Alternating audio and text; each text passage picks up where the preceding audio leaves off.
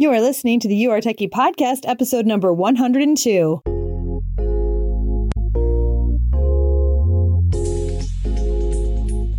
Welcome to the You Are Techy podcast, where it's all about growing in your techiness so you can find the tech job of your dreams. And now, your host, technology learning coach, Ellen Toomey.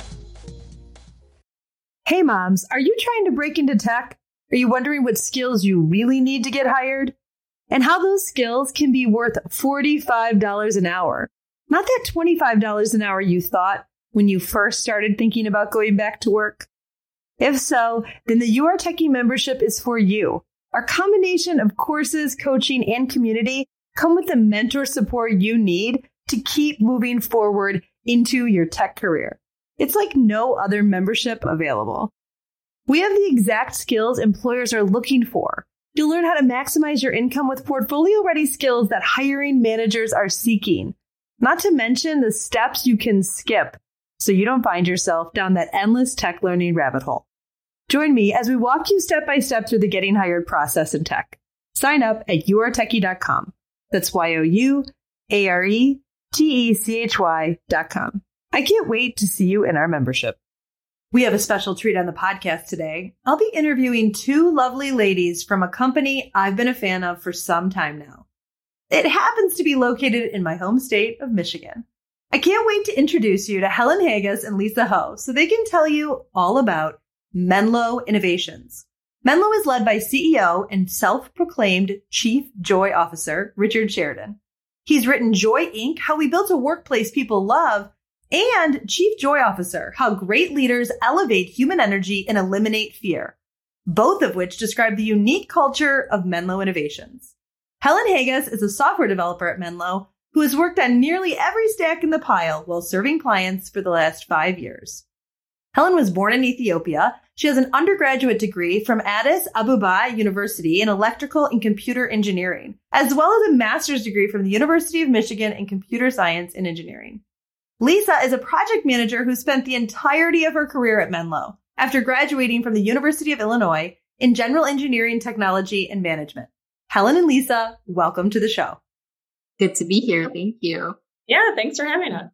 I'm really excited to talk to you both. I have been following Menlo Innovations for some time. I've read both of Rich's books. Helen, let's start with you. Tell us a bit about your career journey and how did you end up at Menlo? And then what it's been like working there for the last five years. So, as you mentioned, I'm uh, from Ethiopia originally. So, I did my undergraduate degree in electrical and computer engineering at Addis Ababa University. And after that, ended up moving to Ann Arbor, Michigan for my master's at U of M. So after I graduated, I was really interested in the mental health space and wanted to work in that area. So I ended up working at the University of Michigan Public Health School with a research group working on the data platform that they maintain. But after that, giving that, you know, starting off my career anew and I was the only tech person on that team, it felt like it was, you know, a direction where I needed a lot more mentorship and collaboration to be able to grow in my career. So I was looking for jobs and it so happened I went to a meetup group in Ann Arbor called Coffee House Coders. That was the one and only time I went to that meeting and met someone who used to work for Menlo. He announced they were hiring. I approached him and just asked what Menlo was about and the way he just lit up talking about it, how much they work in pairs and are always, you know, helping each other out just was that clue that told me, okay, this is a place where I can get the mentorship and the collaboration I was interested in. So I applied and, you know, I'm still hanging up five years later. I love that. And my students, I always make the joke they're going to think I slipped you a 20 because I talk so much about the importance of going to meetups and Sometimes it only takes one. One of my students got hired from one meetup. I got hired from one meetup and you never know who you're going to meet. So I think that's a great story. And I love that you said mentorship because I know that's a big thing for a lot of the, the people that I talk to. They really are looking for mentorship. And I think it's lacking in a lot of places. So it's so awesome that you have it at Menlo. Yes, absolutely. The pairing model that we have just helps someone grow so much in such a short of time, amount of time, right? We can have someone who's been in the industry for 10 years sitting next to someone who's been, you know, just fresh out of college and helping them understand what's going on and follow through and you learn from each other in both directions, not only, you know, junior to senior, but right. vice versa. Right. That's beautiful. Okay. We're going to definitely talk about that more. Lisa, can you tell us um, what drew you to Menlo after graduation and then prompted you to stay for 14 years? That's pretty rare in today's world. And I'd also love if you could touch on how motherhood has played a role in your career decisions. Yeah, yeah. So coming to Menlo Innovations, I wanted to be a project manager and finding a job as a project manager straight out of college is not easy. Mm-hmm. Most of the jobs I was looking at, you had to have five years of experience already or like previous job history in that role. So I'm surprised pleasantly that Menlo would take a chance on me and even let me interview without having any experience. I took one project management class in college and that was about it. So that was one of the things that drew me to Menlo is that they would even let me try. Mm-hmm. and when I started the job, just like Helen was saying, I was pairing with other more experienced project managers and I got that mentoring. When I first stepped into the role, I mean, I have no one computer science class in my background and that's about it. So I was stepping into a new role, a new industry. Mm. Um, but because I was surrounded by a team that was helping me, I didn't feel like I was just thrown into the deep end. I felt like I've got people helping me out and I got to pair with different project managers to see their styles and how they worked. And they kind of helped me, them and all of the developers I worked with helped grow me um, as a project manager. And I would say what's kept me there over the years, because yes, I am 14 years and still going strong, the flexibility, and the ability to to learn. Like I'm constantly learning on different projects, getting to build relationships with all different kinds of people. And I feel like I'm part of a team where we all care about each other. It feels like this is my family. And you asked about how, as a mother, what keeps me here. Right. One thing that was really special for me is I have two um, young sons, a six year old and a three year old. And after taking maternity, three months maternity leave with each of them, I brought them to work with me full time from three to six months. And that was huge that in those early months of their life that I could be with them all the time. Um, I cut back on my hours so I could, you know, take care of them also and while I'm at work. But it was such a joy and a comfort to me that they were there and also they were getting exposed to all the people, the energy around them. I still remember my older son um, being held by one of the developers. And i'm like oh he's getting his first programming lesson you know. It was special. It was very special for me and the team enjoyed having babies around and it was such a gift that i could do that. And and lisa just for everyone who's out there why were you able to do that at menlo? Because it's not just you is it Yes, no, it wasn't. It wasn't just me, which actually was helpful for me as a mom too. I'm like first time mom. I have no idea what I'm doing. But before that, I had already seen other moms bring their babies into work. And my coworker, Emily, especially, like she would help me. Like I'd be pairing with her and she'd be like, Hey, let me take Oliver's and you can eat your lunch or something like that. And so yeah, Menlo, we run experiments and there was a team member years back who said, you know, I don't have a daycare lined up for my daughter yet. And Rich said, well, why don't you bring her into the office? So we ran that experiment, tried it out, and it actually worked really well. So yeah, I think over 20, 20 babies have spent time in the office over the years.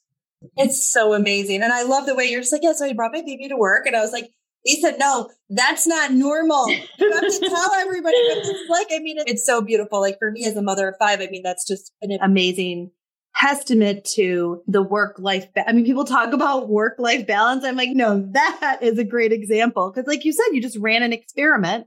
And mm-hmm. if it, if it didn't work, okay, then you'll figure it out. And yeah. So, I mean, that kind of leads to my next question is like, tell us about Menlo and what makes it different and, and your work there different. And so the babies is one thing, but yeah, just whoever wants to go, just comment on, you know, really what makes Menlo a, a different culture and a unique culture. I think for me, it's how intentional the culture is. So most of the things that we have in place are not because of, you know, some defined policy that we have to follow it just grew out of experiments. We wanted to do something, so we tried it out. And if it works, it sticks around. If not, it doesn't. So, you know, having this work life balance, not only by allowing, you know, you to bring your babies to work, but we strictly sort of have 40 hour work weeks. As a developer, that is a pretty big deal. You know, you, when you have a deployment, right, you're supposed to come in through your weekends, nights. We don't have any of that. So being intentional through how we communicate with our clients and how we manage the team and everything in between, I think for me is a big difference at Menlo that is not really m- many places. Yeah. What would you say, Lisa? Yeah, one thing that stands out to me is there's a book called Five Dysfunctions of a Team by Patrick Lencioni, and he talks about the five things that are really important to building a strong team. And the bottom, the foundation is trust and building trust. And that's one thing that I see there's so many opportunities and so many ways in which we build trust with each other through pairing with each other, through getting like Paul and I getting paired together to do this podcast today, or getting thrown in to work with someone to lead a tour together. I love that there's so many opportunities to work across roles with different people on different projects. And it's through that pairing and working together that we're building trust. So that's one thing that really stands out to me. And another thing is because we're a smaller organization, there's so many opportunities to help out in areas that might not be your area of expertise, but something that you're passionate about. So I have no background in finance or accounting, but over the years I've learned and I help work on our financial projections. I also love to write and sketch in my free time, and I've gotten to do some drawings and write some articles for Menlo. So those are things that are exciting for me that I get to take some things that I'm passionate about and maybe usually would do outside of work and bring them into what I do at Menlo. So I would say it's a very, there's so many opportunities here. And if you're interested and you see an area where think we can improve something, you raise your hand and say, Hey, I want to help out in this area. And hey, you just signed yourself up. That's awesome. That's so great. And uh, it's so funny you talked about that because my husband works for Pat. So my oh, bookshelf wow. is lined. There's like five of his books right there. About five dysfunctions because we we don't have any on hand because we passed them all out. So we're, so we're actually out of them. So I have, I have the CEO here. But yeah, that but that building of of trust, you know, is so if you don't like Helen, you mentioned the intentionality. If you don't have an intentional culture to build that trust, it just erodes. Then there then there is no trust. Like you even have to build trust with the pairing you were talking about, but also with your client. Mm-hmm. That hey, we actually don't just work all hours endlessly to deploy when you want, right? So I think that's, I think that is special and just a great um, testament to the culture. It, it is very unique. Like Helen, you even said she, you're like, we work 40 hours. That's so special. Like it's, it sounds so silly, but like it's really special. It's special. Oh, you mean you have a life outside of work? Yes. So that's great. I love it. I think that's very, that's super interesting. So speaking of the intentional culture, and Lisa, you mentioned writing. Helen, I actually first came across your name when I read a blog that you wrote, and you wrote that with coworker Brittany Morton, who's also from Menlo, and it's entitled "Building a Culture That Keeps Women in STEM." So I'll link to the article in the show notes, but tell our listeners what are some of the highlights in the blog and then what is it about Menlo's culture that makes it a great example of keeping women in technology? That's a great question. So the article got ended up getting written when one of the Menlo's founders asked us, what is the experience of, of women, you know, in STEM at Menlo? And my pair partner, Brittany, at the moment, and I really had to pause and think about that because it was a non issue, to be honest with you. That was sort of what we felt. So we had to really think about wait, it's not that, you know, the problem does not exist in the world. We've been there. We've experienced it as, you know, we went to school and did other jobs. But what we realized at Menlo is that there are these cultural values that we've put in place that have sort of countermeasured these different biases that we have. So we reflected on an article that was written on Harvard Business Review that says major, you know, lists five biases that are pushing women outside of the STEM career. And some of the things are, you know, the maternity wall, when you have a baby having to miss so much work and not being able to participate. So we have that, you know, bringing your baby to work while you're, while you're continuing what you do and not missing out as a countermeasure in our career, in our culture.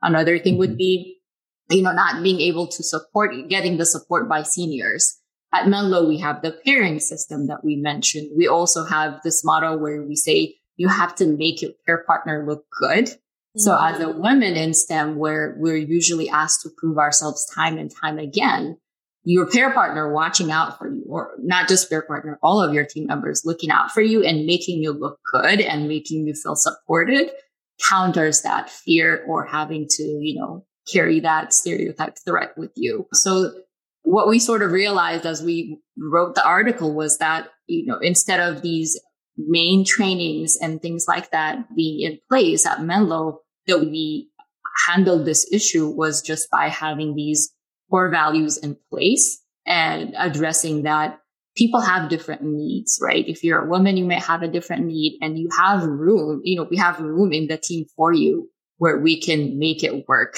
with the constraints that you have was the best way that we've countered that at, at Menlo. I mean, all of that is brilliant. I love the way that you uh, compared it to the HBR article and like really took it line by line. And then now I'll say embarrass you a little bit that what I actually reached out to Helen and said, Hey, do you want to come on the podcast? And she said, I do, but you know, I, I know your topic and I think Lisa would be great to come on with me. And we do this pair programming thing. And the, the humility of that is so beautiful that you were like, yeah, I would love to do it and let's do it. Let's all do it together. And I thought it was a great idea to really be a piece of the, the pair programming, but also to show your humility. So I think it's awesome because you, it just seems like both of you seem so comfortable in where you are and in how you talk about where you work. And yet what you're saying, I know to my listeners sounds so foreign because it sounds, if I hadn't read Rich's books, it would sound so foreign to me. Like, wait, we bring our babies to work. Wait, we go home at the end of the week and we're not deploying till Sunday night. And that is such a, a beautiful thing because that was a challenge for me when I was, when I wanted to return to the workforce. I was like, yeah, but because I had been a developer. Yeah, but what if they need to deploy and I have to get the kids from school? Then how do I, what do I do? Like I remember having that stress in my life that, you know, there are solutions out there to those problems, but I remember that was a problem for me. Okay. I, so, so people are like, Oh, I love your culture. How do I get in? So let me ask you this. What are your two secret weapon interview questions? Lisa, do you want So that's actually an interesting, um, question because we don't do what you would think of as a traditional interview. So we don't ask interview questions. Um, the way that our interview process works is looking to model how we actually do the work at Menlo. So we are looking first primarily for a cultural fit. Mm-hmm. And we call this looking for good kindergarten skills. Because, we talk, we've talked okay. so much about the pairing is a huge part to what we do. So we want to interview and see how do you work with others. Oh, wow. And that's a big part of what you would do at Menlo. So our first part of our interview process is what we call an extreme interview, where we gather together maybe 40 different people that are looking to interview. Now we've since been able to move this to virtual, run this virtually, but we pair you with another interview candidate and we give you an exercise that would simulate an activity that you might do at. If you are a developer, you might be paired with another developer interview candidate, and your task is to estimate some tasks for a potential project. And there's a Menlonian, a Menlo team member who observes the interactions between you and your pair partner. And they're looking to see, do you work at the speed of your pair partner? Do you help them? Are you listening to your pair partner? Are you sharing the responsibilities of the task with them? Are you able to share what's what you're thinking, what's in your head? All of those kind of things are skills that you need to be able to work with well with um, another individual. So we observe them. We give you about 20 minutes for that activity. And then we repeat and do this again two more times with, well, we'll pair you with a different person and a different Menlo team member observing the interactions. Cause we're looking to see, I mean, when I did this process, I was so nervous. Like, because you know I've got my answers prepared for what is your greatest weakness and how do I turn that into a strength, like all of that. So this you can't really prepare for, but I liked how Menlo it's three different observation opportunities. So we also looked to see, well, maybe they were really nervous or struggled in the beginning, but how did they do by the time they got to their third period? And how did that activity go? So that's the initial interview. And it's really not looking at your resume. It's, we might use that a little bit to help screen because we get, if we get so many resumes, but ideal, really we're looking at how are you doing pairing with another individual? and, and you have, just to be clear, so two things jumped out at me. Number one, they've been doing this since you started, which was, you know, like 14 Yes. years ago. So for 14, at least 14 plus years. And then the other thing that you said that was interesting to me. So a, a different Menlonian, so did I say that Mhm. right? Yes, yeah, yeah. three, three different Menlonians Yes. observe. And are they all like, who are they? Are they just, they're not Anyone the team. managers? They're any, Nope. my oh Yeah. my gosh and so then they do they give feedback how do you figure out how to hire them Yeah. how do they how do they give feedback Helen, you want to talk about that? Yeah, absolutely. So on that first round of the interview, the extreme interview event, by the end, after all of the candidates leave, we all get together, everyone who did the observations, and we do a voting system based on each candidate's performance that we see. So we, you know, we have a system to sort of shorten the length of time that it takes to decide. We do a thumbs up, sideways, or thumbs down decision, deciding whether we want to bring back the person we observed. So if all three Menlonians who observed a candidate say thumbs up, let's bring them back. That means we don't have to discuss it. It's unanimous. They are getting invited back. If it's Okay, wait. So you actually don't discuss it. Three thumbs up, you're like, that's it. We walk away. Yep. Yep. Same with three thumbs down. If it's unanimously no, we don't think this is this person's going to be a good fit. That's another one that we don't discuss. If it's sideways or mixed, that means you know let's share our observations and discuss. And then after the three people bring up what they observed, then the whole team that has been listening in gets to vote whether we want to invite the candidate back or not. Within a few hours, you know, we've done that decision of screening, running the interview, and deciding who we're going to invite back. And I would add to the what's influencing your thumbs up, thumbs down, or sideways, and what you're sharing with people is your observations, what you saw. It's not, I feel like I like this person because it's, I saw that this person noticed that their peer partner was struggling and they really tried to help them come along. So you're identifying behaviors that you feel would make someone a good peer partner or not. I, I think that's fascinating. So then, Helen, when they bring them back, what does that mean to be brought back? So that's the first, well, really, the first screen is in is resumes and you invite people Yeah. to the extreme. Exactly. And then, so that's the second part. And then they come back. And what does coming back mean? Coming back means coming for a one day interview, a paid interview where time. what did you just say? Did you just say paid? Yes. and you get paid because you're actually going to be working on client work. So this is real projects. You get to pair with a Menlonian on, you know, whatever role you're applying for. So let's say if I'm a candidate, you know, I would come in, pair with a developer for the first half of the day.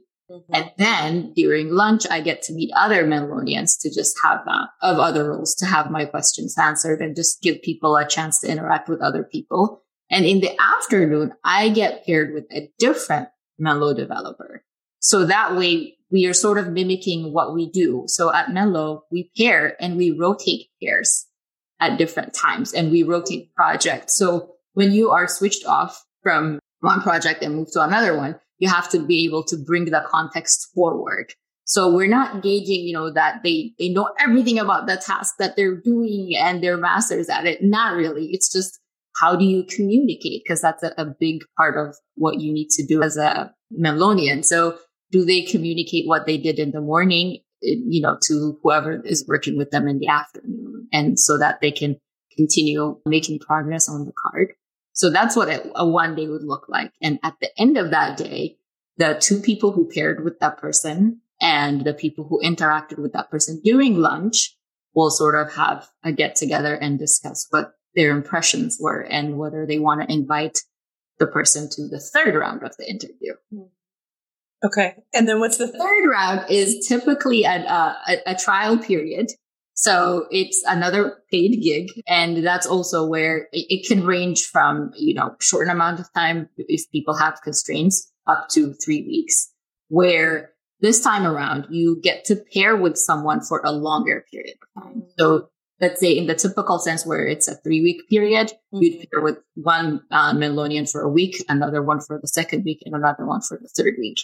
the, the key here is to be able to see how you respond to feedback. We provide feedback at the end of each week and we sort of see how you carry that forward in the consecutive weeks. Because another key component of the culture is getting, you know, feedback and being able to process that and grow as a team member. So you're still going to be continuing to work on, you know, client projects. This gives you a chance to interact with greater of members of the team as well as clients sometimes. So we, you actually get to do the work and see if you like it. I personally appreciated this so much when I was interviewing because a lot of other companies, I have to go look up, you know, the reviews on Glassdoor to see what it was like. Here, I get to test it out, and if I don't like it, I can walk. That was so freeing. yes, you're like I either I either love it or I don't. Yes, exactly. So that's the final round of one other interesting thing to yeah. call out about that too is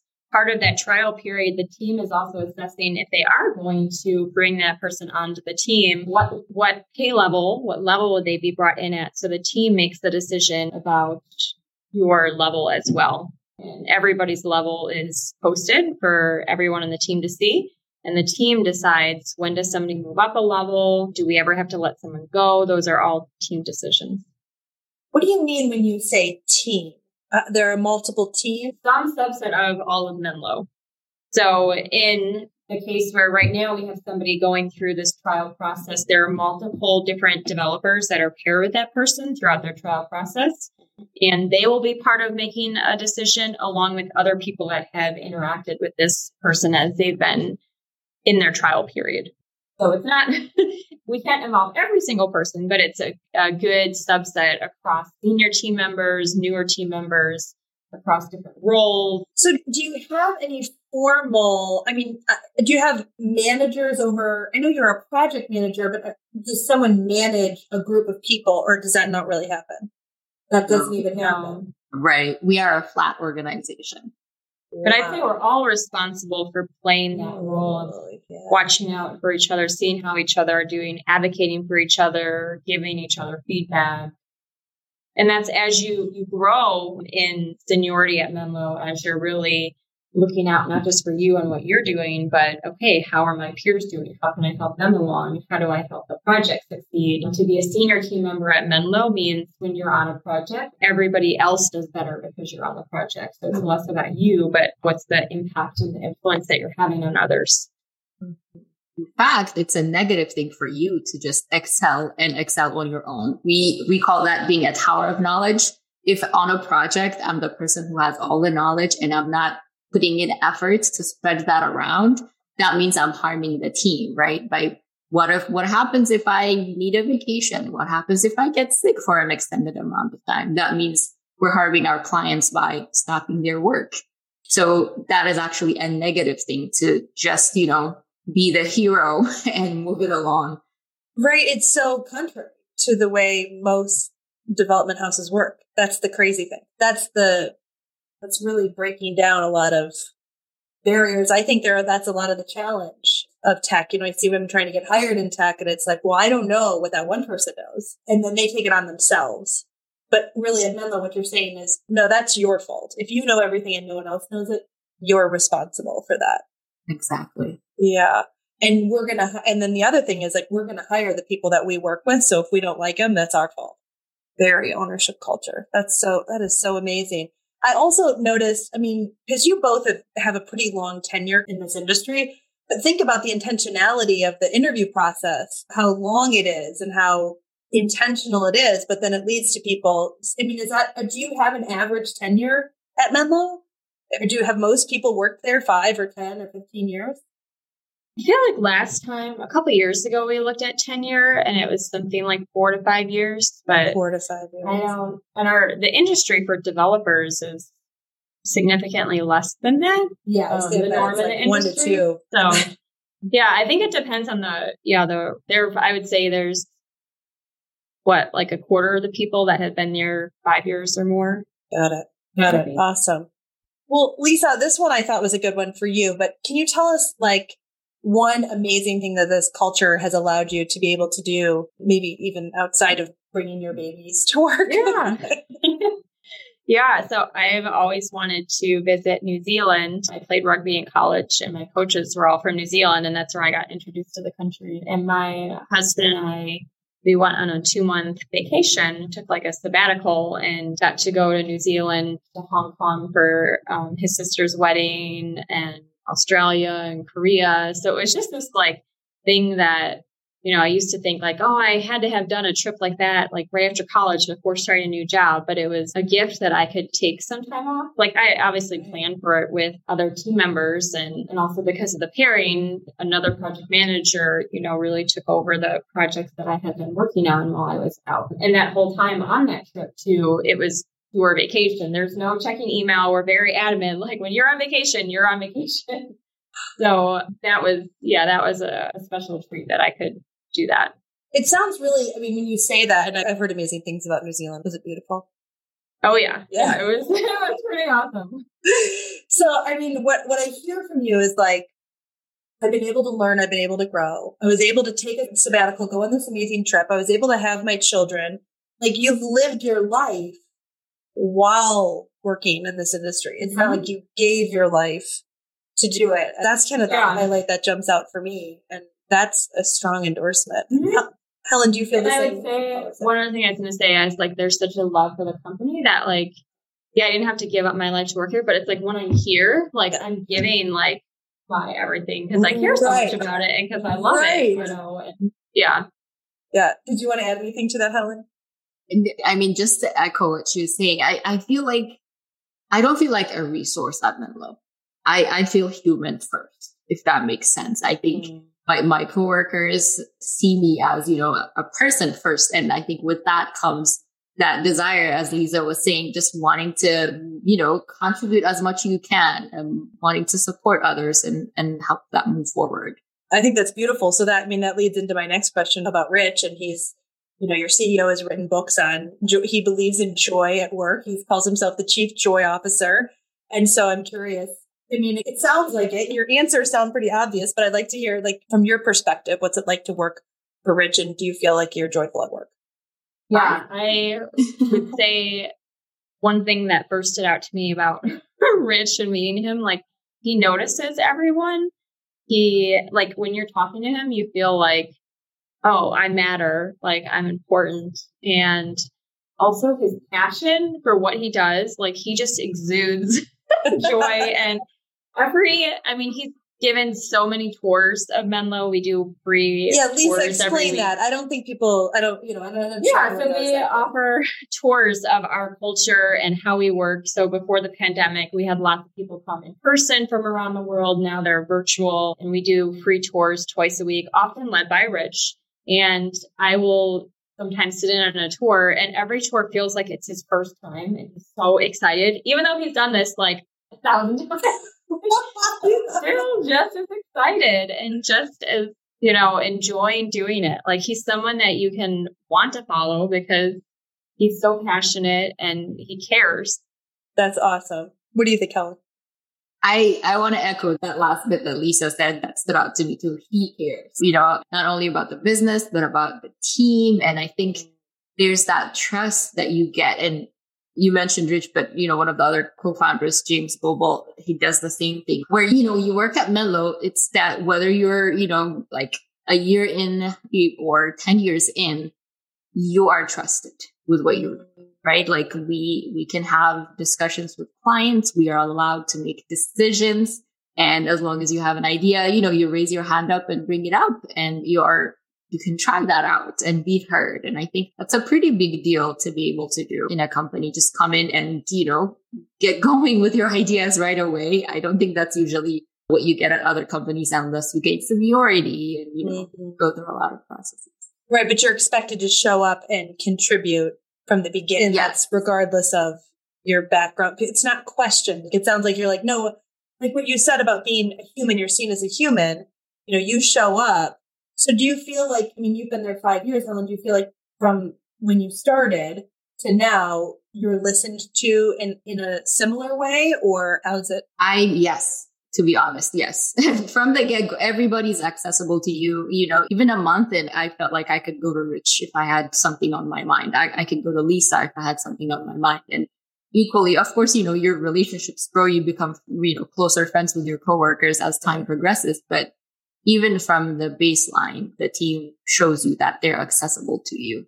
And, and you can ask questions. Is that a welcome? Oh, absolutely. you, you can ask questions. One of the things we actually look out for on that three week interview I was mentioning earlier is for someone to be able to say, I don't know and be curious. So, I, am sorry, I don't know. And what was the other piece? And get curious. So it is actually important to ask questions because you, you know, you have to ask questions to know something. If you don't cover, you know, if you don't ask questions and cover it up, that's going to be harder to grow, right? Mm-hmm. With that lack of transparency. So that's actually a big tenet we encourage. I love it. Okay. Last question. I'm super excited to hear what you both have to say on this because this has been, I mean, I think Menlo might be getting a lot more resumes after this interview because, I mean, the culture is so unique and special. And I feel, I mean, after following it for so long, I'm so excited to, to you know, have you guys on and to share this message and to hopefully inspire other cultures to, to embrace joy more. But speaking of these additional resumes that I think you're going to be getting, I would love to hear what your advice is to women and especially moms who are considering a career in tech, but they may not be sure if they can do it or if they're going to like it or if it's right for them. What advice would you give to them? Hmm, yeah, that's a really good question. I think for me, when I first thought about a career in I, I, was like, but I'm not like a computer person. Like, I don't know, you know, like that was my picture of like, I don't know if I can do that. But for me as a project manager, it's so much of it is the relationships and working with a team, listening, helping understand problems. Like, I have to understand, like, you know, to some extent, the technical things that they're working on. But mm-hmm. for me, I, yeah, I think going into it, I was like, I don't think I could do be in the tech industry. Like I'm not that kind of person, but really I'm like, oh, I, I built up confidence over time and knowing like I have the team and developers to rely on for some of that real technical things. Yeah. But a lot of being a project manager, at least, is how are you building relationships with clients, working with them, understanding what they need? How are you looking at the big picture of the project and all the details and working with the developers? It's not like the tech piece is not the center of it. Like I saw that as a barrier, but it really wasn't like the core is in my mind. Do I have to understand all this technology stuff? No, I, it was okay that I didn't have that. There's a lot of things that I bring that complement all these technical skills that the development team has. So I would say don't count yourself out if you're like, I don't have experience in that tech industry. mm-hmm. Yeah, great advice. Great advice. Helen? I think it, for me, it would be find somewhere where you can have that room to breathe and grow. Mm. I think it, when you're new to the industry, if you go into a spot that just feels like, you know, it's suffocating, you're trying hard, but you're not able to make progress, you're overwhelmed, that can be very discouraging as a start. So I think when you're looking for a, a place, especially as a beginner, find a place that can help you grow and let you discover what you're interested in because I mean, my background was fully in, you know, computer science and computer engineering related things. But even through that, I pivoted so many times, right? From electrical to more computer, inside mm-hmm. co- computer engineering, more hardware oriented. And then I changed my mind and went to software. So give yourself some room to be able to navigate that until you reach what you're completely interested in. Thank you. Thank you both so much. I enjoyed this conversation. I am so happy to have you on. And thank you so much for being here and telling us about the Menlo culture. Thank you. Thank you. Hey, if you enjoyed listening to this podcast, you have to sign up for the You Are Techy email list. Imagine being in the tech job of your dreams. Join me to get the strategies, training, and never ending support to get hired. Sign up at youaretechy.com. That's Y O U A R E T E C H Y.com. I'll see you next time.